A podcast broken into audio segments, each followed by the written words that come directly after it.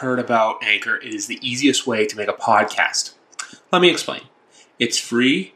There are creation tools that allow you to record and edit your podcast right from your own phone or computer. Anchor will also distribute your podcast so it can be heard on Spotify, Apple Podcasts, and many more podcast platforms. You can make money from your podcast with no minimum listenership. It's everything you need to make a podcast in one place. So download the Anchor app or go to anchor.fm to get started today. All right, we are live. Actually, the fun thing I was going to say about this episode because I had episode 70 the other day, Pat. If you guys, if you don't know who this is by now, this is Pat Lane, host of the Patriot Station podcast. You can see him on SB Nation's Pat, Pat's Pulpit. But this is episode 71, named after Michael Onwenu, number 71 for the Patriots. My boy. Super Bowl 51 hoodie, Super Bowl 59 hoodie. Yep. Oh, Pat, it's good to have you back. A week away from free agency. How are we feeling? Ah, hey man, thanks for having me back on. I appreciate it. I'm uh, I'm awfully excited, and I'm excited to see Michael Onwenu and Trent Brown on the same offensive line. That is a whole lot of man. Uh, and you know, maybe they can. We'll see. We'll see. We'll get into we'll get into what the offensive line would look like. But if he's going to play guard, maybe we could switch him over to left guard or or right guard. Just put him next to Trent Brown and uh, and and and uh, try to wreak some havoc on that side of the line. Exactly. That's all. That's all we asked for. And I also love everybody too. And I saw you were getting into some people on Twitter about it. How everyone's like, "Oh, but you don't have a quarterback." It's like you need a good offensive line to protect your quarterback. Like I think right. that's a thing that not a lot of football fans get. Like there's a lot of like the people like you and I, the ones that are dialed into the game. Like yeah, we understand that. Look, you need a good offensive line. But to me, it's always one of the most underrated positions on the field. Absolutely. I mean, it, look, you can't run a, a successful offense without an offensive line, and if you have a great offensive line, you can get by with a mediocre quarterback and a, theoretically a mediocre running back because you have time in the pocket. They're going to open up holes for you. There are a lot of different things that you can do. And, you know, conversely, look at the Super Bowl right now. I know two guys got hurt, obviously, but like Mahomes running for his life back there. And it's because the offensive line, obviously from some injuries, but either way, the offensive line was was trash and they were getting killed. And so, you know, if they have an offensive line, I'm not saying they win that game if they have, a, have, an offensive line, but at least they can have some semblance of an offense where they just couldn't get anything going. And so that you know anyone that says that Gary Tanguay tweeted out, oh, who boring, who cares? Like, what are you nuts? Like, this is the most important thing. You have to have a good offensive line. And the Trent Brown thing is interesting because who knows what's going to happen as far as next year is concerned, right? He signed a one year deal. Uh, we still don't know the, the terms of it. It's going to be up to $11 million. But what I would think is going to happen um, is that there's going to be a lot of, not a lot, but, uh, but a decent amount of incentives in there. And I yeah. would think with offensive linemen, it's typically playing time incentives. And so what happened, he was hurt last year. So those playing time incentives, a lot of them are are not likely to be earned. And all that means is that whatever it is, you didn't reach last year, right? So it doesn't yeah, matter exactly. what it is, right? So but any not likely to be earned goes on next year's cap, the 2022 cap. So it does give them some flexibility if there is some not likely to be earned stuff, where it's like, yeah, he may not count $11 million against the cap, might only be six or $7 million against the cap. And that's, that could be, make a big difference. Especially when you have 63 or 64 million to spend. Like it's, yep. It feel it feels good knowing that like because last year obviously there's so much of the dead cap situation, guys opting out and other other right. player movement. But this year to have all that money, it's like we're finally at the end of that bad tunnel. And even to your right with the whole mediocre quarterback thing, like if our offensive line last year wasn't as good as it was, like who knows if seven and nine was even a remote possibility? Like this team could have been worse. Right, right, and that's you know, and that's the thing. And listen, I, I'm going to get right into it. I'm going to jump right into it because people are. I wrote an article about this the other day, and people were ah, they, mediocre, mediocre on yeah. this, but for me personally, I'm bringing back Joe Thuney. And, you know, I got into a Greg Bedard um, this morning or yesterday, whenever the hell it was or whatever, saying, you know, them franchising him was stupid and it was dumb. And they, you know, if they got rid of him, they, were, they would have gotten a third round comp again for him this year. Whatever. Fine. Okay. First of all, if he walks this year, you get a third round comp for him. Whoop de doo. Like, who cares? Like, what difference does it make? Right. So, fine. But the other thing for me is that what I look at, you know, for me personally, is that the guy's the, one of the best guards in the league, right? Yeah. You have the cap space. You have the cap space to go out and get him. Now, Isaiah Wynn, and you could say whatever you want about Isaiah Wynn. And, and the issue, I guess, with Isaiah Wynn is what are you going to get back for him if you trade him? But we know it's going to be 10.3 million or $10.1 million next year for Isaiah Wynn if they pick up the fifth year option, which you should because it's dumb not to, unless the guy really sucks. It's stupid not to pick it up. So you might as well pick it up. Then after that, even if he's a mediocre, say he's a you know, say he's a top 15 tackle in the NFL, he's getting 13, 14 million dollars a year after after next year. So if you're pay, if you're telling me I got to pay Joe Thuney 15 million dollars a year, which by the way, Joe Thuney was the second highest paid guard last year at 14.7. Brandon Scherff, who got who got franchise again this year, Yeah. made 15 on the franchise tag last year. So okay, fine. He's going to get say I have to pay him 15 million dollars. Say I have to pay him 16 million dollars. Don't you think 16 million dollars for the next 5 years is better than, you know, say 10 for uh 10 for um for for Wynn next year and then, you know, 13, 14, maybe even 15 depending on how he plays this year after that. So it's just like to me it's it's kind of a no-brainer like do that, move on from Wynn. The guy can't stay out the he's he's played in 18 career games and missed 30. Like that's as your left tackle, that's scary because if you're going to pay that guy and he can't stay on the field, like it's three years in a row now he's had an issue where he hasn't been able to stay on the field, and so I just I I worry about that. Maybe that could you know that could depend obviously change what you what you're going to get in a trade, but like he's a left tackle and he's been good when he's been healthy, so you can sell people on that. Hey, you got him for three million dollars this year and ten million dollars next year. Like try him out, see what happens. That's worth a third round pick. You know, and- Exactly. and then, you fill in your gap between 46 and 96, you know? Yeah, exactly. That's that's the big thing too, because we obviously saw today the compensation picks came out. Patriots got a little hosed on that. Even too, like Yeah. I saw you were tweeting about it, Spags. There's a bunch of other people too as well. I believe uh, Henry McKenna from USA Today, who does the I'm trying to remember the name of the the Pa- is it Patriots Wire? I think so. It's Patriots Wire. Like because they still need to fill that void. Because even too, you guys got me on this on your podcast where you said, I am not confident that they're staying at 15. I think they're either going to go up and get someone if someone starts to fall, or if by the time they get to 15, no one's available that they like, they're going to do like what happened last year. Because I believe it's Ryan who said this, where um, Ryan Spagnoli, by the way, for those of you wondering, that the Bill wanted Justin Jefferson, and then when Jefferson went 22 to the Vikings, that's when Bill saw his opportunity to get out. And even I remember last year, someone messaging me being like, "Oh, uh, Patriots only got Dugger because McKinney was gone." I'm like, at the end of the day, I was happy with the Kyle Dugger signing. So, Right. just based off last year's draft, that's where I also come into the whole. I'm not confident Bill's going to stay at 15. Hey, if someone falls and the chips fall where they may, then I can see it. But if not, I think Bill's going to be aggressive. And oh, the one other point I wanted to make too is I love every all the Patriot haters who keep saying this team's on a downward trajectory. I'm like, as long as the man with the hoodie is coaching this team, this team is not going to be in the basement of the NFL, in my opinion. Right. And that's and that's really what it comes down to is that Bill is the guy that's running the ship at, at this point Yeah. still. And look, there are there a lot of holes? Absolutely. There's definitely a lot of holes everywhere. But remember that this team last year went seven and nine. They were in they they had a, a really good chance of winning three more games and going 10 and 6. They had an outside chance of winning five more games and going 12 and 4. So Yeah. you look at it and just say, yeah, they were 7 and 9, but like that 7 and 9, 11 and 5 window, there's not much of a difference, right? And and so some of the play on the field, of course, you know, whether it be the quarterback or whether it be the defense or whatever, okay, fine, it wasn't great. But at the end of the day, they're a well coached team. They still have a good defense. They have young talent on that defensive side. And then their offensive line is great, still great. And, and Yeah. it's going to continue to be great. And as long as that happens, you're going to have an effective running game. And if you have an effective running game, if you can get a guy that can throw the ball, right? Now you're going to have to have a better wide receiver one than Jakobi Meyers. Love Yes. Jakobi Meyers. I thought he played great last year.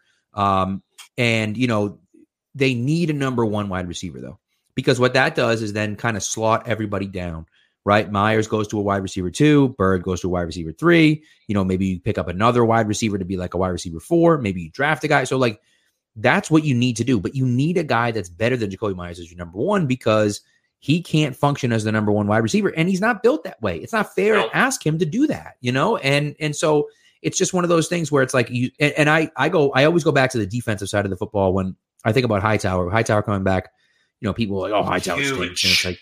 You know, anyone that says Hightower stinks ha- clearly has no idea what they're talking about and you just say, "Oh, the PFF grade of uh, KVN is better than." I don't. I don't care. I, I, I simply don't care. Hightower is, you know, arguably the most important person on that defense. But if you go back a few years, you know, with uh, with Felger Maz calling Van Noy terrible and he stinks and he's a terrible person, all this crap. The reason why he looked so bad is because he was playing in Hightower's spot because Hightower was hurt. yes, and then- 2017. Right. And Hightower comes back.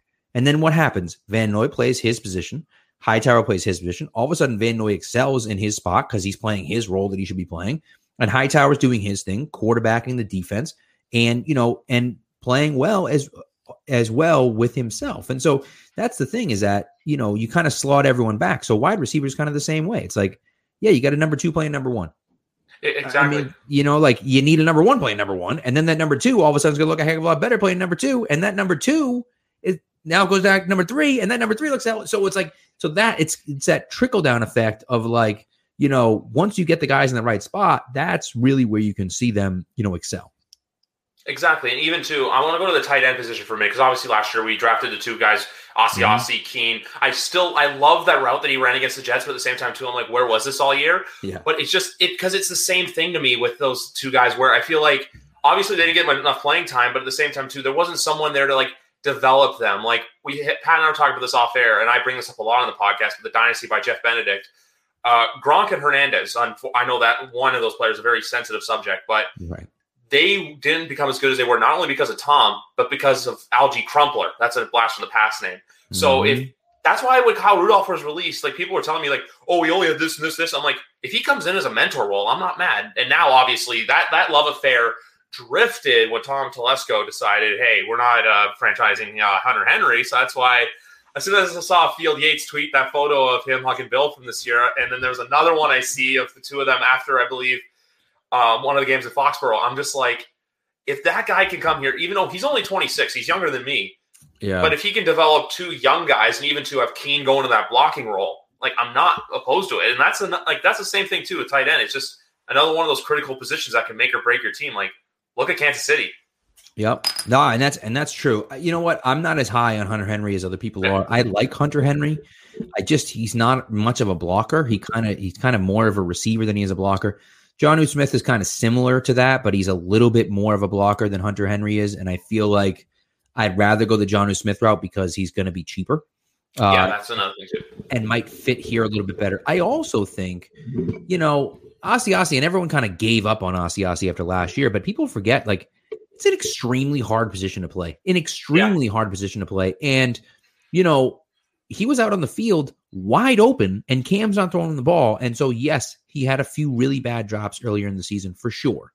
But like when you're wide open all the time and the guy doesn't throw to you, it's kind of like, what, what am I doing out here? You know, and that exactly. can definitely get in the psyche of, of a guy. And look, no offseason, no OTAs, no nothing, right?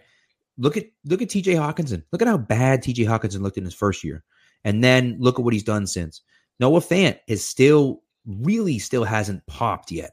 And so yeah. it's like tight end is a really hard position to go from college to the pros. It's just very, very different. Uh, the Dalton Keene one, uh, I, that I don't, I, I didn't like that pick at the time. I don't love that pick. I don't know if he's ever going to make an impact as a true tight end. I do yeah. think Asiasi can be a guy that can help them a lot. Now, whether he can be a number one tight end or not, I don't know. Right? I don't yeah. know if they believe that or not.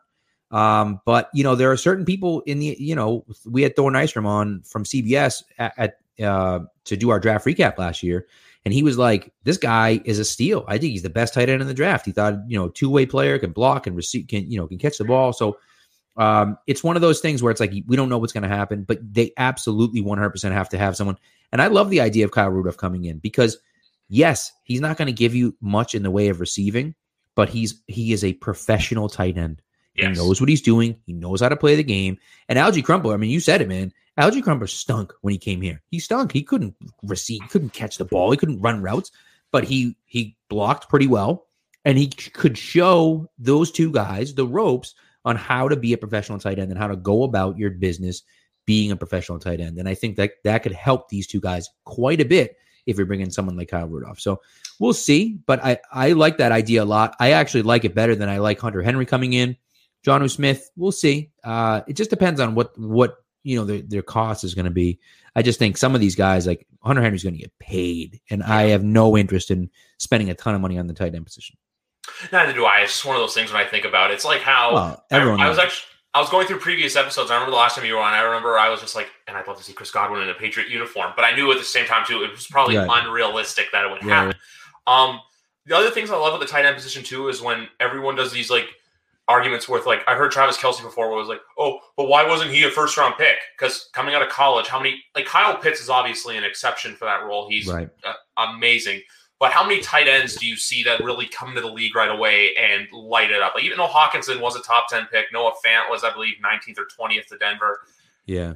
There's not a lot of these tight ends that go early that come in the league right away and make an impact. Like George Kittle even was a fifth round pick four years Mm-hmm. ago. Like Gronk was a second round pick. Hernandez was a fourth round pick. There's all these tight ends. They need time to develop. So that's why I'm saying, like, for all the people who's like saying, uh, like Keene, like we said, bit of a mixed bag. But with Asiasi, I still have potential. If by maybe say 2022 or 2023, there's like nothing else there. Like we Right. know, like, hey, there's no more room for this guy to grow. Then we know it's a bust. But for now, it's more of a work in progress than a bust Right. pick. I agree. I agree 100%. And that's, you know, look, I mean. They can't go into this year with just those two guys at tight end. That's obvious, No, right? They have to bring in someone else. But even with a guy like Kyle, just just with an addition like Kyle Rudolph, I think their their you know their tight end group becomes a lot better. And I I wouldn't be surprised to see them go after a tight end in the draft. A guy like Hunter Long from BC a little bit later on in the draft is a name that keeps kind of coming up in my when I do mock drafts and stuff. I like Hunter Long a lot, and he's a guy that's going to be drafted in the fifth round or so. And he does a lot of things they like to they like they like right. He's a good blocker. He's you know not the best receiver, but he can get out there and catch the ball. Um, actually, funny. He's similar to like a Kyle Rudolph type, where he's just a big guy, you know, as a really very willing blocker, and, and you know, yes, receiving, but not like crazy vertical threat or something like that. You know, more of a red zone target, similar to what Rudolph did. So, uh, you know, I, I wouldn't be surprised to see him go after the position again. Certainly not as aggressively as they did last year, but you know, I wouldn't be surprised to see it, and I wouldn't hate it either because you need that, especially in this offense. You need that position. That position has to be good. And you know, obviously, it wasn't last year, and it wasn't the year before that either. And you know, shame on them for not for not addressing the position when Gronk was still here. They should have addressed it when they had Gronk. They could, you know, two years in a row they passed on. Um, they passed on Dallas Goedert, Yeah. which I thought was a mistake, which obviously turns out it kind of was. And then the next year they passed on Mike Gesicki. And, you know, I, I thought both of those guys could be great guys to come in, similar, similar players to Gronk, not as good, not as good at blockers, but who is, No. right? But like, you know, physical freaks, I thought like these are the types of guys that the Patriots really can excel with. And uh and unfortunately they, they just didn't go after. Yeah, exactly. That's the thing. It's kind of like oh, like wrong place, wrong time. Like they they prioritize other positions more. Um, Right. Other guys in the draft, I wouldn't mind seeing them take is like a Brevin Jordan out of the U, or even Mm-hmm. uh, Tommy Tremble from Notre Dame. Like guys you can get day two or day three, uh, even two receiver room. Um, I already envisioned Amari Rodgers in a New England Patriots uniform, late like one of those later round. I have guys. a very I have a very strict Amari Rodgers rule. Every single mock draft I do, I have to leave with Amari. I have to every single time, and so which of course means they're not going to draft him. But that's No. that's like the guy every single and like he's Tee Martin's kid. Tee Martin was part of the Brady Six. How could you not have that guy? You know, like if if if he ends up anywhere other than New England or Tampa, it's gonna be a shame, man. Because like he's part of the Brady Six. He's got to either catch passes in New England or catch passes from Tom Brady. Like that's it. Those are the only two options, man. So uh, we'll see. But that's it would be a shame if he went anywhere other than these two, other than those two places. Exactly, because even too, there's a podcast that you've got me on two for one drafts. Uh, quick little plug: Austin Gayle's coming on here tomorrow night. Oh yeah, But uh, yeah, Austin Gayle will be live with me tomorrow night. Um, but they were they've been. I was listening to theirs today about the receiver room, and they're even saying like, and this is where I don't want Patriot fans to freak out. But if they don't get someone in the first round, like, don't freak out. This is a deep Yep. receiving class. Last year, obviously, was very star heavy, and there was a lot of guys in later rounds, like Tyler Johnson out of Minnesota, who went to the Bucs. There's going to be a lot of guys available day two and day three in the draft for Mhm. receivers. So if the Patriots don't get someone in the first round, I'm not going to be freaking out. Like everyone's going to go, "Oh, why didn't Bill do this, this, this?" It's like, guys, let him let Bill be Bill because at the end of the Right. day, what's it called? I think that day two and day three is more important in the draft room for a team than day one. Because obviously, day one is important. You're going out there, you're getting your star. But I feel like day two, day three is where a lot of the arguments come about. Like Right. how, for example, with that book, I'm going to go back to just a quick spoiler that how Bill was shocked that Tom was still on the board, and then eventually he was just, you know what, take a shot. right, right, and Just that's it. something I mean, that. No, that's what happens. I mean, and that's Yeah. it. Like it's it's one of those things where you know, it, in day two, day three, you're looking for guys that can be impact players that kind of fit a specific role, right? And you say, okay, this guy that wasn't a first round pick for whatever reason, maybe he doesn't have the skill, or he's not developed, or you know, he's he's limited in certain ways, but you know, we think that he can still he can still contribute, right? And then you get him in the building, and then who knows? That guy might turn out to be very good. He might turn out to stink. Like who the heck knows? But I think certainly day day two. I mean, Belichick has has you know classically he loves day two. He loves it, right? He's he's always drafting the second and third round, and so you know, and that's why I said to me. The biggest thing for me, and it, you know what I've really said, and anytime I do a mock draft, what I said, I've done a few uh, live ones on, on on locker room on the app that uh, that we that we're both on. Um, Better than Clubhouse. yeah, but uh, I I agree. But um, but anyways, but I've done a few, and my thing is this, right? There's like two or three guys that I'm looking at at 15. That's it. Yeah. Jaylen Waddle, you know, Micah Parsons, Kyle Pitts. That's it. Those are the, those are the three for me. And maybe maybe if you know, depending on what happens with Stephon Gilmore, if Farley or um uh or the other kid Surtain. uh, Surtain. If Farley or Surtain drops to 15, okay, then then I'll consider one of those guys. But beyond that, if those if those four guys are gone, I'm trading out of 15 because you have a gap between 46 and 96, and that's a 50. That's 50 picks in the top 100 where you're not going to have one pick. That's disastrous, and the Patriots won't let that happen. And it happened last year. They had uh they had traded their second round pick for Mohamed Sanu. So what Yeah. did they do? They trade back at, at 23. They move back to 37, and they pick up uh 60. Is it 60? I think they picked up. So Yeah, so You know, something so- like that. so that's what they were doing is that they they said, you know what, we got to get another pick in here. So let's move back and we'll pick up an extra pick. Um, you know, and kind of go from there. And that was look, is it ideal? No. Like, do you want do you want to have to trade back? No. But I think that there's a lot of talent in this in this year's draft. I really do. Um, especially at the places that you're looking for. There's there's some really good corners. There's a ton of good wide receivers. This wide receiver class, you know, look, the last two wide receiver classes were so incredibly deep and you ended up with draft picks. You ended up with N'Keal Harry, and that's it over the last two drafts, and that's unacceptable. I'm sorry, Bill. It's just it is, and, and you know, and we talked about Spags talks about it all the time. You know, there were five, mm, seven guys, seven wide receivers drafted after Justin Rohrwasser that made the that made the 53 man roster out of camp. Seven. And Rohrwasser never even made the roster. So it's one of those things where it's like you drafted a kicker in the fifth round. Nick Folk was great this year. I get you wanted a kicker. I get it. Number one, that guy wasn't even was on zero people's boards. Zero. No Yeah. one even talked about that guy. And so it was like you could have gotten that guy whenever the hell you wanted, right? He doesn't even make the team to begin with. And it's like you had opportunities, right? Two picks later, you mentioned Tyler Johnson. He went two picks later, right? So it's Yeah. like you had an opportunity to go out and get some of these guys and he didn't do it. And you know, that's just it's flat out it's negligence, is what it is. Like you you have to get and I get it, right? That guy wasn't going to come in. If you drafted Tyler Johnson, he would have sucked. He would have sucked in New England last year. He would have. I'm, I'm telling you that right now. Tyler Johnson would have sucked in New England last year. He played in Tampa. He was the fifth option in Tampa Bay. So he went out there, and the scrub corner is covering him. Like, yeah, okay, fine. He got open against that guy. Great. But he would have sucked in New England because they didn't have anyone. But that's not No, the point. exactly. You know, you, you got to get more guys that you can throw out there and at least run some routes that are at least competent wide receivers. And so, you know, they have to address it this year. And I hope they go after multiple multiple guys. They've done it before. They did it with Deion when they drafted Deion Branch and David Givens in 02, 03, I think it was. I don't believe know. 02 was Branch. I think it- I think it was 02. So they drafted Branch in the second round. They drafted Givens in the seventh round. They've done it. Yeah, they did it in uh, 2013 when they drafted Dobson and um and what's his name uh, uh, Josh Boyce. You know, so they've done it before. They have Malcolm attacked Mitchell. that position. They Malcolm Mitchell, right? But so you know they've done it where they've attacked multiple guys. I think they have to go after multiple wide receivers. It's a deep enough class. You have guys like Amari Rodgers, Josh Palmer, Shi Smith that are guys that are, that I think are playable guys that you're going to be able to get in the fourth, fifth, sixth round. I mean, you you have to go after that. I'm not saying draft a you know draft a guy in the first round. I'm not saying that because for me personally, I don't think you, I don't think any of those guys are going to be available at 15. I think all the wide receivers are going to be gone. I think all the t- all the quarterbacks are going to be gone. I think the corners are going to be gone, and then you're going to be sitting there. Christian Darrisaw is going to be the best player on the board, and then you're like, well, at 15, that that'd be a stupid pick at 15.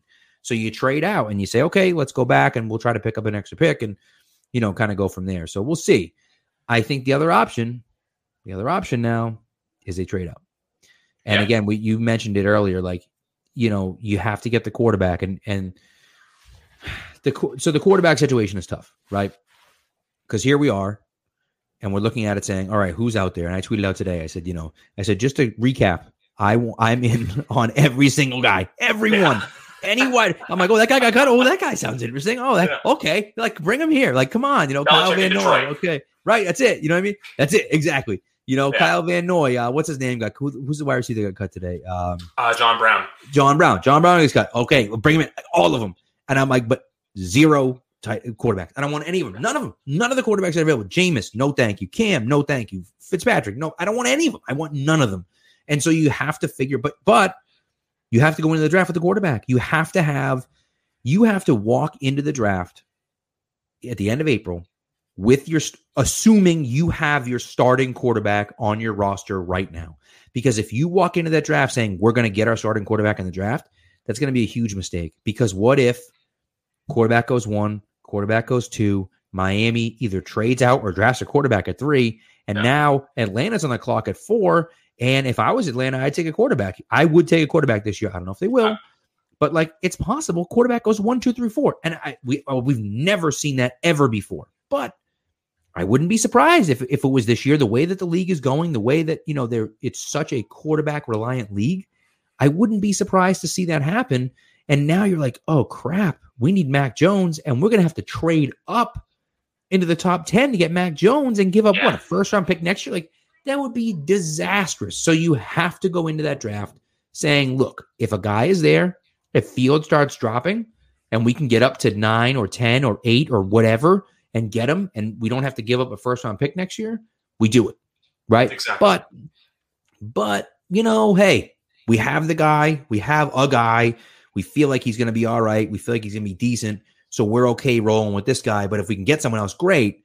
And, and then you kind of go from there because you never wanted to go to the draft hamstrung like that because then then and everyone knows it too, right? If you're sitting at if the Cowboys sitting at ten and you need to go up and get Mac Jones because you don't have a starting quarterback, the Cowboys know you don't have a starting quarterback. So you say, okay, give us your first round pick next year. And you're like, no. They're like, all right, click. Like that. And then now what?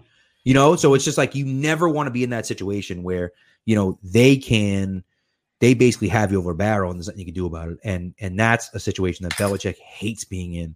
And I can't imagine he does it. And so unfortunately they're gonna have to deal with it ahead of time. Uh I'm hoping San Fran deals for Sam Darnold.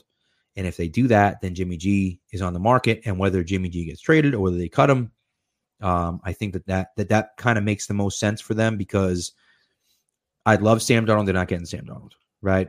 Uh, there are a few other guys out there that I kind of like, but it's like Jimmy G kind of makes the most sense right now. Who else are we going to choose? Like, I just, you know, I don't know. And so he'd have to renegotiate his deal, which I think he would. Um, but you know, it's one of those situations where there's not a lot of options out there, unfortunately.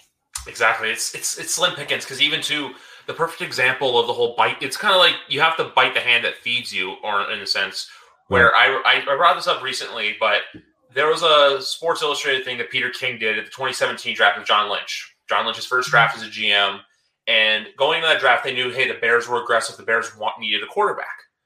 So the Niners were at two, Bears were at three, but Lynch says, hey, I want three additional picks on top of that just to move up one spot. And Lynch, like Lynch knew all along, we're taking Solomon Thomas, but they had to kind of trick the Bears into thinking, hey, we may take Mitch Trubisky. You know, we're kind of flirting with the idea when all along they were like, we want Solomon. So then they got the deal done, and then they had to give up three additional picks. So not only does Ryan Pace look bad for trading up to get Mitch, but you had to give up all that extra capital to get him. So I don't want the Patriots to be in that position where in like 2024, three years down the road from now, Yeah. we're looking at it like, why did we get ourselves into that mess? But I, tr- I trust Bill enough not to get ourselves into that mess. So the only other thing I'll say about the Jimmy Garoppolo thing is if he gets released somehow, if John Lynch decides, you know what, we're going to cut him so we don't have to pay him, the Belichick gifts will be flying wild on Twitter. No. Like it's not even going to be funny. People are going to be like, "Oh God, he's a Patriot." I'm like, "Well, yeah. Did you not see the post game footage from Week Seven? After gonna they be- kicked our ass." Yeah, it's gonna be it's gonna be a. Revis situation where like you know Revis gets cut and then within like within like twelve hours he was a Patriot. So it's like Yeah. you know it's one of those situations where if that happens and listen, San Fran, if I'm San Fran, I'm moving him right now. You know Yeah. eh, because once you get another quarterback on the roster, well now it's like well why am I going to send you anything? I mean I guess sure like send them to me so that I can have them, you know and I don't have to I don't have to bid against 32 other teams to get him, but he has a no trade clause, right? So like if he wants to come to New England, I- mean, he has to agree where he's going anyways, right? So it's like, why am I going to send you anything in a trade with him on that contract when when you cut him, you don't they don't they don't have any dead cap with him. They're not going to pay him twenty five million dollars in the cap. It's stupid, especially when they can cut them and, and get all their money back. So, you know, to me personally, it's one of those things where I look at it and I just think like this is you know, that's kind of where I've been all along. Six seven months I've been talking about Jimmy G coming here. You know, look, I I don't I don't love it. He's gonna be thirty this year. Like he's not he's not a great player.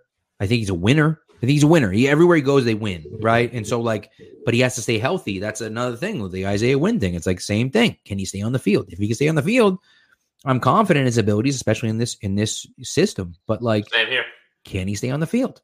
And it's like, then if he can't, now what? Right? So it's like, and especially at that position, if that guy can't stay on the field, then like you're screwed. You're the freaking 49ers last year. You know, like so that's that's the issue where it's like you look at it and, or the 49ers what in 20 when they drafted Bosa in 2018, right? Yep. 2017. No, Oh, 2019. that can't be right. 2019, right? So 2018, Jimmy G goes down with the ACL and they get the number two pick in the draft. And it's like, you know, because their quarterback was out. And it's like, you know, same thing's gonna happen here. If you invest a ton in a guy in a guy that can't stay healthy, that's that's a losing proposition. And so you have to be careful about that. He's not the answer though.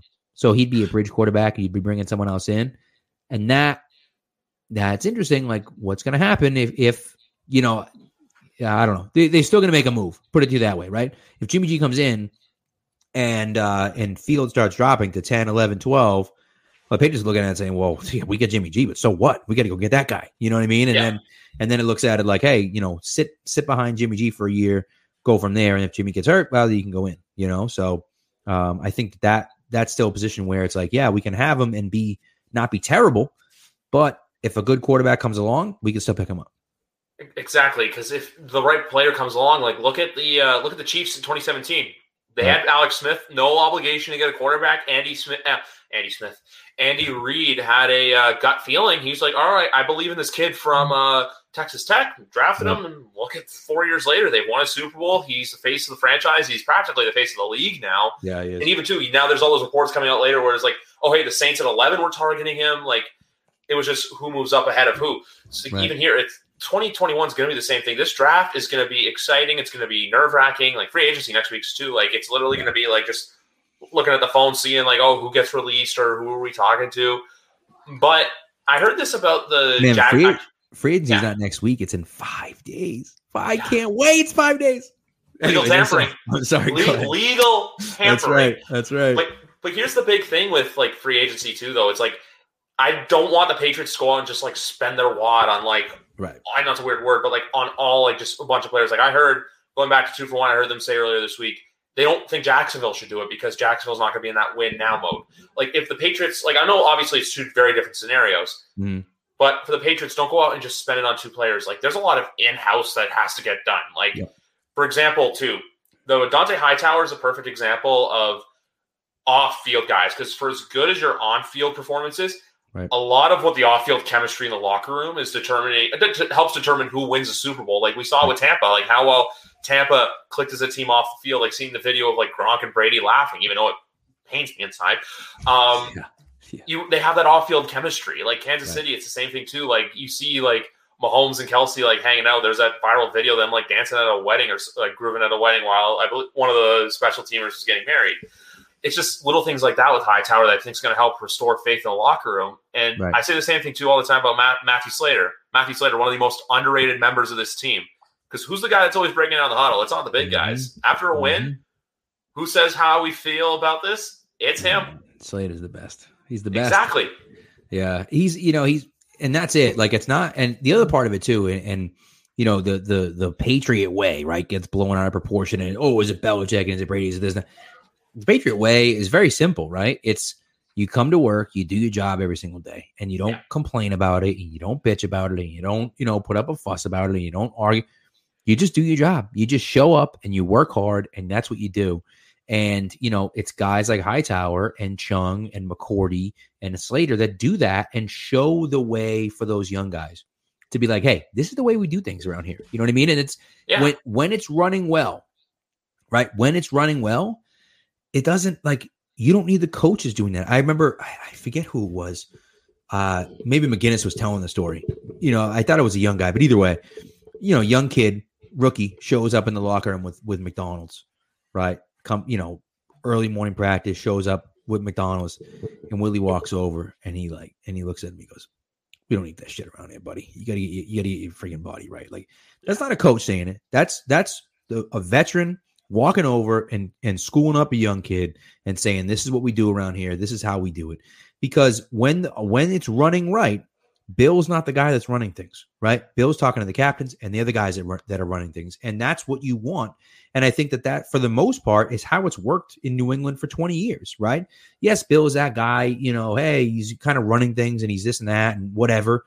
But like for the most part, the guys that are doing the most policing are the players, and that's the way you want it to be because they're all collegial, they all work together, and that's, you know, that's what they have. That's what they've had for a long time. And so guys like McCourty, – and I mean, McCoy, people shit all over McCourty when he when he made the transition from corner to safety and this and that. And you know, Bill, I'll never forget after was it 20 was it 2011, 20, 2012 season, one of those seasons.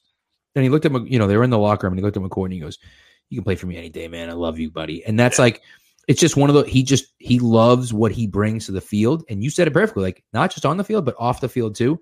You have to have those guys, and they have a ton of them. And so they're gonna be looking for more of them. Now, obviously, you got to have the guys that can produce on the field too, right? So, like, yes. you know, that have their questions maybe off the field or whatever, but like, you know, we'll see. I want them to get aggressive. They have the least amount of money. They have the least amount of salary cap um, promised in 2022 and 2023. They have a ton of money this year and they have a ton of money in the next two years. So I want them to go out, be aggressive and spend. You don't have to spend everything, right? But like you said, there's a lot of guys that Adam Butler has to get paid, Lawrence Guy has to get paid, what uh, David Andrews has to get paid. What are they going to do with Joe Thuney? Like, so there are some questions in house before you can kind of get to that other stuff. But you can kind of push things out a little bit, right? You can say, hey, we're going to give you a big deal, but it's, you know, year three is going to be that big bump, right? Instead of year one, right? As far as salary cap wise. So it's it's some of that stuff that you can look at and say, hey, we can kind of finagle it around a little bit because they have so much to play with in the next few years. Whereas like a team like the Chiefs, they have nothing to play with in the next few years, right? Whereas like they have to spend everything now, and they were kind of already over the cap anyways, but they have to spend everything now because you know next you know the next few years it's it's astronomical what they owe. So that's really for the Patriots. They they can they have the ability to go out and spend, but at the same time, like I don't want them, like you said, like to go out and get Hunter Henry and well, Allen Robinson. You can't get Allen Robinson anymore. But like, Kenny Golladay. Go out and get Allen. Yeah, right. It's like, why are you doing that? Like, what are you doing? Like, you don't need to spend a ridiculous amount of money on two guys, right? Go out and get, yeah, get a, a bunch of mid-level free agents. Go get Curtis Samuel. Go get Corey Davis. Go get Adam Humphries. Right. So go get John Jerome Brown. Casey. And that's it, right? Go get all those guys. Bring them all in. Bring 10, 15 guys in or whatever. And they're going to yeah. do that anyways. You know, they, they're going to bring some. Uh, Adam Humphries is, is an interesting name that they could bring in. There's guys like uh, under the radar slot receiver. I see. You know, there's nothing wrong with that. So, but but it's also like to me, it's like there's going to be those guys that we've never heard of. Where you're like, wait, who's that guy? Who, the hell is that guy? And then he comes in, yeah. and you're like, oh, okay, he's pretty good. So, you know, there'll always be guys like that. Bill's always going to be looking for guys like that. There are some under the radar guys that we won't even be talking about that they'll sign. Yeah. That of course everyone will be like, oh, so stupid. And then like, you know, a few months later, we're like, oh, oh, that guy, oh, he's pretty good. You know, so it's just that's the way it'll be. Um, but you know, really, I want them to spend, and they don't have to spend everything on two guys. You know, don't you don't have to get the best guy, but go out there and spend because you have the money to do it. Like go out there and, and, and get some guys. You know, um, and like I said, to me, the two names to me that I want them, and of course, everyone kind of everyone in the league feels the same way, but is Curtis Samuel and Corey Davis. Like those are the two guys for me that it's like Samuel brings something that a lot of guys in the league don't have, and that's speed and explosiveness. He just he has a different gear of it. Is he a great route runner? Not necessarily, but so what? What difference does that make? Like, give him the ball and let's see what happens. You know, Carolina did a great job of that last year. They hadn't really figured it out until last year, but yeah, they did a great job of it last year. Line them up in the backfield, run them, you know, run quick screens to them, run right jet jet sweeps to him, run all that stuff. Like that's get him the ball. Just get him the ball somehow, you know? And and, exactly. and I think that that's what they did. They did a really nice job of doing that last year. You can't have five guys like that, but you can have one guy like that. You know, Cordarrelle Patterson did that with the Patriots for for a year and was pretty successful doing it. Exactly. And then he went to the Bears and now he's kind of he's he's there, but he's back to his old role. But right. I come I just came up with this metaphor while you're talking. It's kind of Yeah. like why buy a but like just like one or two like luxury cars when you can have like 10 normal cars that can work just as well that are going Right. to cost you a fraction of the price. Right. That's it. Yeah, like that's that, that's that's the thing. Like at the end of the day, too, it's would we like to see them sign? Like I saw like people on Twitter tweeting at uh, Doug Hyatt from and at, uh, from NESN saying like, "Oh, what are the possibilities that we sign like Golladay and uh, Henry?" And it's like probably unlikely. Like if they can get either one of them, great. If they can, if they get like, say if they get Golladay, but it's like, oh, why didn't you get Henry? Because I'd rather ha- have Golladay where you're paying him double digits and then go out and get like a Jonnu Smith or a Kyle Rudolph, who probably will be in a single digit million, even though that still is a lot of money to you and me. But for NFL standards, it's cheap. So all I'm saying is, look, spend your money. You have the money, but spend it wisely. That's the only thing that I ask from Bill. Right. No, and you're right. Right. Go out there and spend it, but Yeah. don't. You know, I mean, like we and Bill doesn't typically do that, anyways. We've seen it though, right? Yeah. Uh, and he's he's had a, he's had a few hits and he's had a few misses, right? He he, he missed badly on a Dalius Thomas, although in 07 he was great. Obviously, he had some, you know, he had some attitude problems that that led to him not being so good here. But you know, but Adalius Thomas for a year was extremely good. I mean, he had a phenomenal game in the Super Bowl. Uh, he was a very good player. He just unfortunately his attitude stunk, um, and so that was an issue. Albert Stephon- Haynesworth. Albert, well, Albert Haynesworth was a, was a guy. He's a flyer, right? He was a, you know, he was a hey, let's see what happens, you know. But Yeah. Stephon Gilmore, day one, that one worked out okay, you know, like so.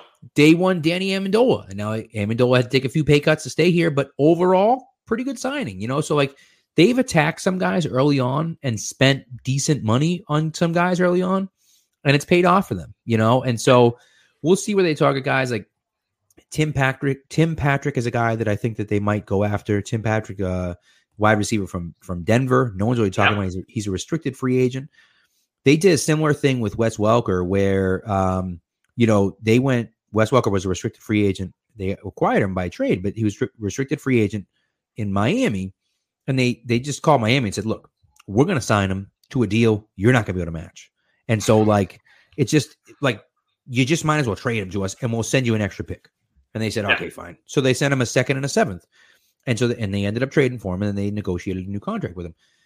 I, I could see a similar thing happening with Tim Patrick. I don't know what they're going to put on him. I wouldn't be surprised to see if it was like a third round tender that they put on Tim Patrick because he's fine. He's not great, but he's fine. I wouldn't be surprised to see like a third round tender on him. And then you call him up and say, hey, look, we're just you're not going to be able to match our offer. So let's let's give you we'll give you a third and a fifth or a third and a sixth, and you know, and, and Yeah. send them to us. And they'll say, all right, you know, fine, take them, You know, so it's one of those situations. Or maybe they just say, yeah, we're going to give him a deal, and if you match it, you match it. And so we'll kind of see. They screwed up with um, they screwed up with uh Emmanuel Sanders, who's, who's also a free agent now. Yeah. But you know, way back in the day when he was with the Steelers, was was a restricted free agent, and they offered him, they lowballed him, and they thought Pittsburgh wasn't going to be able to match it because they were up against the salary cap, and they did, and they screwed that one up. Um, you know, I think that if you know if you gave Bill some truth serum, he he he'd tell you he was upset about that one because he wanted him there here, and he would have been a good player here, and he just he just didn't offer enough, you know, and that's that's really all it comes down to. And so I think I think you'll see that happen again this year. Um, again, I don't know who, but Tim Patrick I think makes a lot of sense. He does a lot of the things the Patriots like, and so uh, again under the radar. But that's an under radar name, right? If uh, they all of a sudden trade for Tim Patrick, people are like Tim Patrick, what where the hell did that come from? You know, so it's like it's going to be guys that we're not talking about. It could be a guy like. Curtis Samuel too, but but it's going to be guys that we're not really talking about. We're not really discussing them uh, bringing in that they're going to get, and that's the same thing with the draft. Like you know, everyone's oh this guy and that guy and this guy. It's like no, you know that's why like I'm not a big Mac Jones guy at 15, um, but like I- I'm I'm enthused that a lot of people have him have the Patriots taking him at 15 because I'm like, well, if enough people got him there, you know it's not going to happen. So like we're good, you know. Exactly. Because the other thing I've come to learn just quickly, because I know you have to run, but um, I know for a fact too that if you hear people like insiders talking about, like the only time I've ever seen this actually true is with Gilmore, where it was like, oh hey, Gilmore's gonna sign a deal with New England. Besides that, if you hear someone's name in the rumblings for New England, they shut it down immediately because they know they they Bill keeps everything very close to the chest. He doesn't Mhm. want like anything getting out. So we'll see what happens. But like you're right though, it's gonna be those like off the wall guys. The guys are gonna go, oh, why didn't you go get him, him, him, or him? It's like, look, I tr- at the end of the day, I trust him. I trust Right. Bill. Yeah, is he gonna strike out on every? Is he gonna hit a home run in every move? No, but what GM does? Like, there's a lot of the GMs who, you know what, they have strikeouts and they have home runs. That's that's just the love hate relationship that we have to have as football fans. Well, and that's it. I mean, people listen.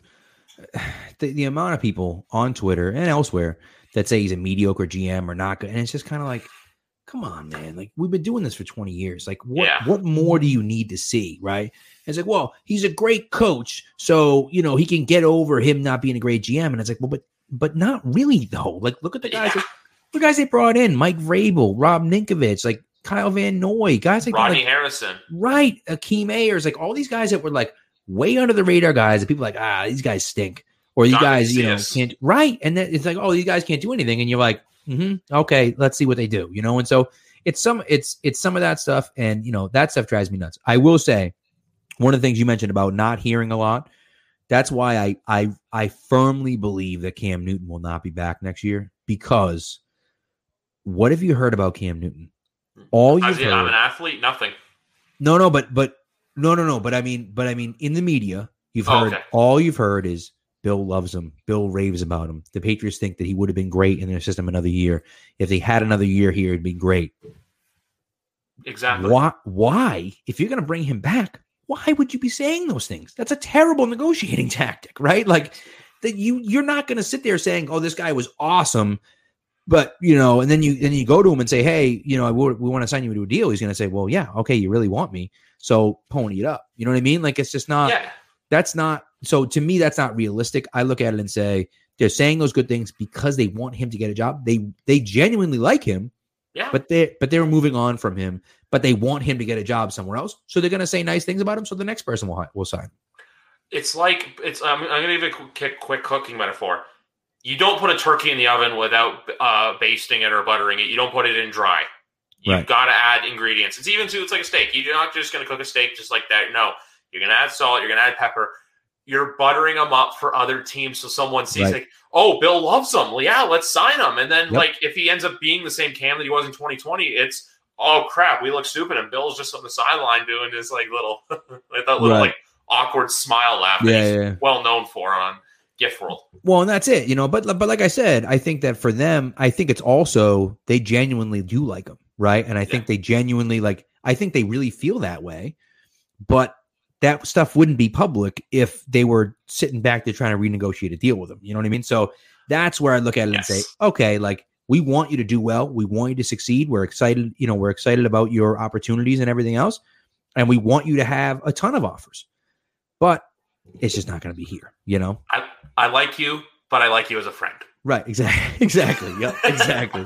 that's as soon as you were saying that, I'm just like, that's the words coming out of my mouth. He's he's Yep. friend zoned. He's it's like, look, you're a good guy, but you're not dating. Like, I don't want Right. to be your. I don't want you to be my boyfriend. I want to be a friend. I want to be friendly with you. Stick you in the friend zone. Exactly. Exactly. That horrid zone that these guys know just sucks. But you Yeah. know what? Sometimes it, it happens. That's the way it goes. Oh, Yep. Well, anyway, I know you got to get going, and, uh, guys, for those of you want to uh, check it out at nine thirty on Pat's Pulpit, Pat's Pulpit YouTube, YouTube channel, and Yeah, Twitter. Pat's well YouTube, and we'll actually be on live on Twitter too. Uh, my Twitter and uh, and Spags' Twitter as well. So, Will you bring it on Alex Barth? yes, sir. Yes, sir. Yes. Done your homework. Yes, I have. Yes, I have. I have uh, good eyes on Twitter. But anyway, Pat, I'm going to let you go. I'm going to continue the podcast by myself, but it was a blast right. having you on.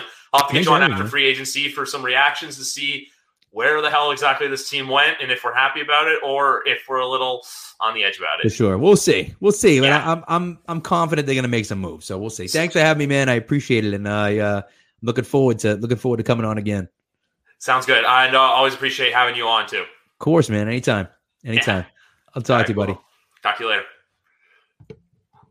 And uh, I'm just going to go on live. So if you just want, there we go. He is gone. Pat Lane is uh, out of the room. I'm still going to continue live though because I got nothing else to do. It's Wednesday night. Uh, Randy, I know I was ignoring your questions before, but we were just getting into talks because this is something that I want to talk about. This is something that I want to open my audience up more to as the CFL working. I'm going to get my microphone more back in the shot now. Um, here's the thing the CFL XFL partnership, I am a little hesitant about it just because obviously the rules are very different with the CFL. For those of you who do not know, the CFL is three downs. The fields are much wider. There's goofy rules involved. The, the pace of play obviously is a lot slower than the NFL. just because of um, obviously the talent level is not as good. But here is the thing: the pros outweigh the negatives by a mile. Exposure like this for the league is great. If the CFL can pull this off, and Randy Ambrosie has been that's the commissioner of the CFL. That's our the Canadian Roger Goodell. Except he's not hated. But here's the thing: any exposure for the CFL is going to be great exposure, especially in the in the United States, because a lot of the players who come to the CFL are kind of players who it didn't exactly work out in the NFL. You have like the Toronto Argonauts. If You go look at their shunnings. Shane Ray and Martavis Bryant, Pittsburgh Steeler, but got in trouble for weed, and Shane Ray, who was a draft pick from the Denver Broncos. Um, I'm not a big CFL fan, but I follow the league well enough, and also to my family, my extended family, my uncles uh, love the CFL. My grandfather, God rest his soul, uh, was a CFL play-by-play announcer and sideline reporter back in the 70s, 80s, 90s. I didn't think back in the 60s and 50s too. Um, so yeah, but this is the thing. It's like a lot of players are saying.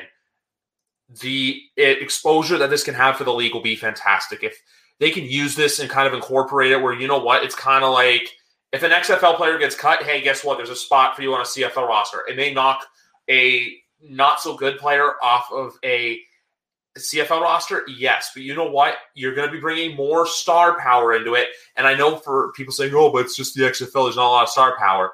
It's more star power than what the CFL currently has. So the only thing I got to say about this, it's like it's like what they say: any publicity is good publicity. That's what this is for the CFL. Um, and the other big thing too with this is, like I said, it could be a win-win for both leagues.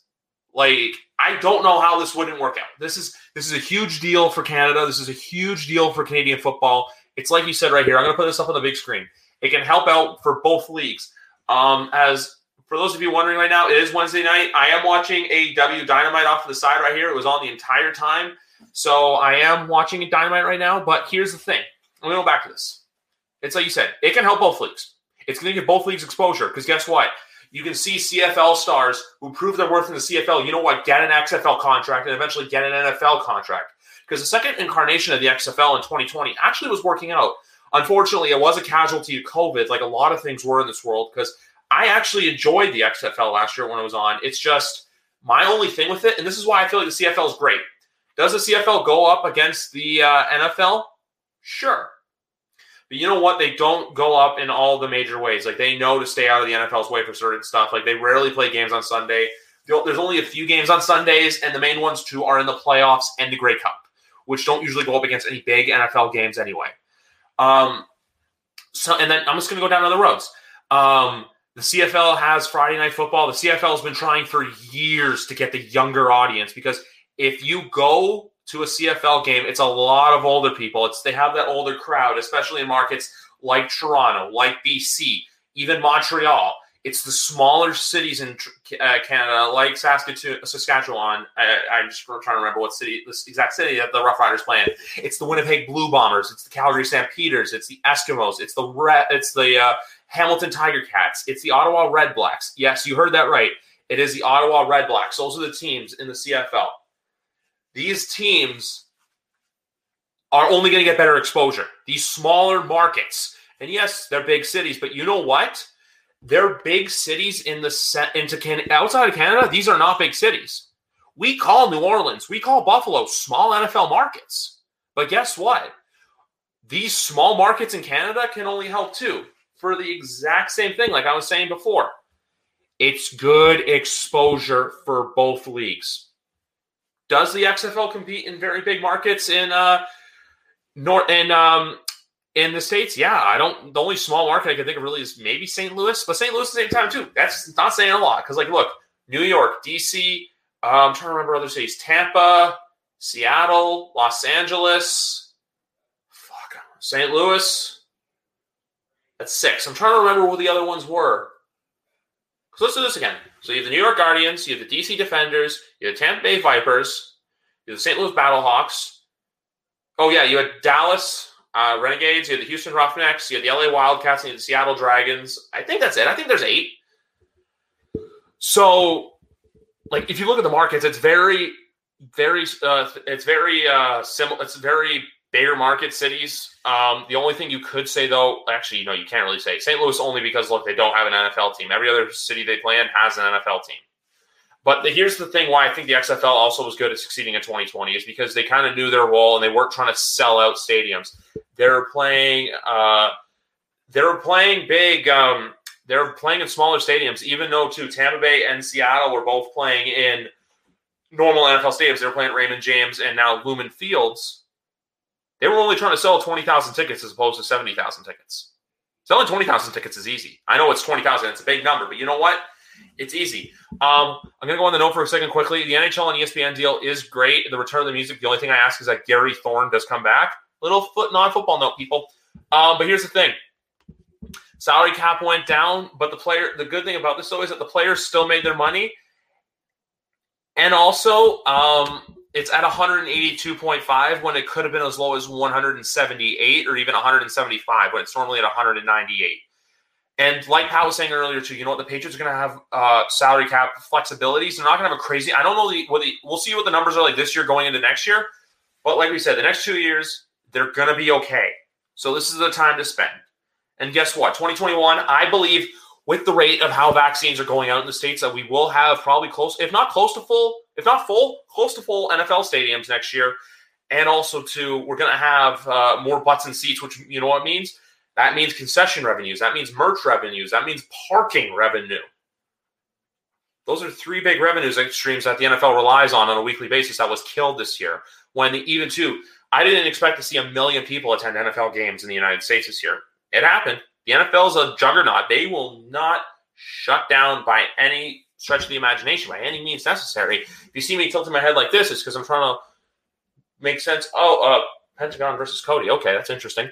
Um, do we get Hunter Henry? Phil, it's like what Pat and I were talking about earlier. I would love to see Hunter Henry on there, but if we can get Kyle Rudolph or Jonnu Smith at a cheaper price, I wouldn't be opposed to it. I'm not going to be mad at it. Why?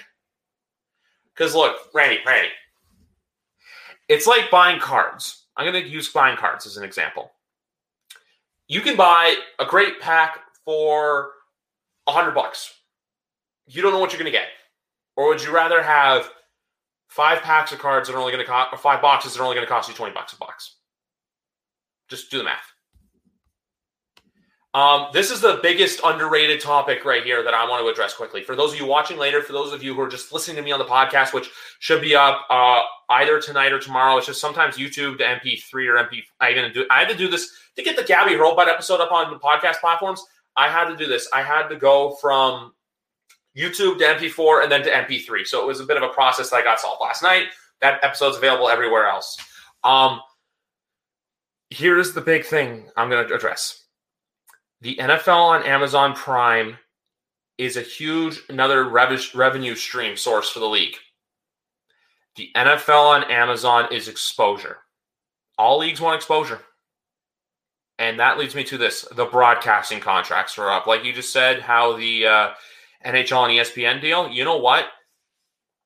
The NH like like the how ESPN's just making money off of it. ESPN's looking to spend their money. They got Walt Disney money. That's money that you or I probably won't ever see in our lifetimes. I'm not being insulting. I'm not being rude to anybody listening to this, but guess what? Disney is a billion dollar enterprise. Would I like to see a billion dollars in my life? Absolutely. Will it happen? No. So back to this. The broadcasting contracts are up at the end of next year, but they can negotiate this year. That's only going to help the cap go up more. That's all I got to say. See what you have next. Yeah, she was. She'll be back on too. I have a lot of plans coming up. This is a good time to announce that during wrestling next week, I have confirmed it is the same guests from the Christmas episode Phil, Danny, Matt, and Big Rat. We're going to be live on YouTube at around probably 8 or 8.30. We are doing all things live free agency. We're recapping free agency. Obviously, I know it's during wrestling time, which a lot of people won't tune in just because of that. But you know what? Free agency. This is a football podcast, and I have to cover all things football. That's it. That's just that's the Cole, Cole's notes of it. But you know what? I think I had to cover what I had to cover. I talked about the broadcasting. We talked about a shitload of Patriots talk, and also to address the XFL and the CFL working together. So we'll see where it goes. I'm to say uh, the cap went down. COVID. Simple answer is COVID nineteen. I'm doing both. Uh, you'll be if you'll be here next Wednesday night. That's all we can count on, man. We're gonna try to get as many people. I'm gonna try to get a good amount of people in here as I can, guys. For those of you listening, please go to my Twitter page though at Mr. Griffin B. I am trying to get free swag and free Bud Light seltzers from Bud Light Canada. So please retweet the tweet that is on my page. You will see it. I have retweeted it a couple of times because I'm trying to get as much traction for it as I can. So you know what? Another great podcast is in the books. I am out of here, guys. Thank you very much for stopping by and listening to Pat and I. And I'll see you guys back tomorrow night as Austin Gayle is on to talk a little bit NFL draft. Do, did, will, the Story of People podcast is now available on the Crier Media Network. The first five episodes are here and feature some incredible guests that fit into one or all three of those categories. Ready? Tara Sloan from the San Jose Sharks Undercurrent podcast at NBC Sports. Marianne Iverson from Iverson Voice and the Let's Take This Outside podcast to talk about the world of outdoors as well as voiceover land. Ariana Hunsicker, future Canadian Paralympic swimmer, already winning tons of awards for this country. Scott McGregor from the Hot Wallet podcast to dumb down the world of crypto, Bitcoin, and NFTs so you don't have to. And Jackie Holowati from Climate Pledge Arena in Seattle, Washington, the first net zero carbon certified arena on the planet. Wherever you get your pods, wherever you watch your pods, and on the Crier Media Network. I'm Jeff Woods, and I'm shining a light on music and the rock stars who make it. He just was one of those people. He, he stood out. He was a magic guy. He really was a magic guy. All, we all have faults. He had the same amount of faults as we all have. This was before Led Zeppelin. Robert was full on. I mean, he was Led Zeppelin without the band behind him. He had the hair, the jeans, the whole thing, you know. And he was amazing. The Records and Rockstars podcast, heard around the world and yours to hear wherever you get podcasts. All the episodes from JeffWoodsRadio.com.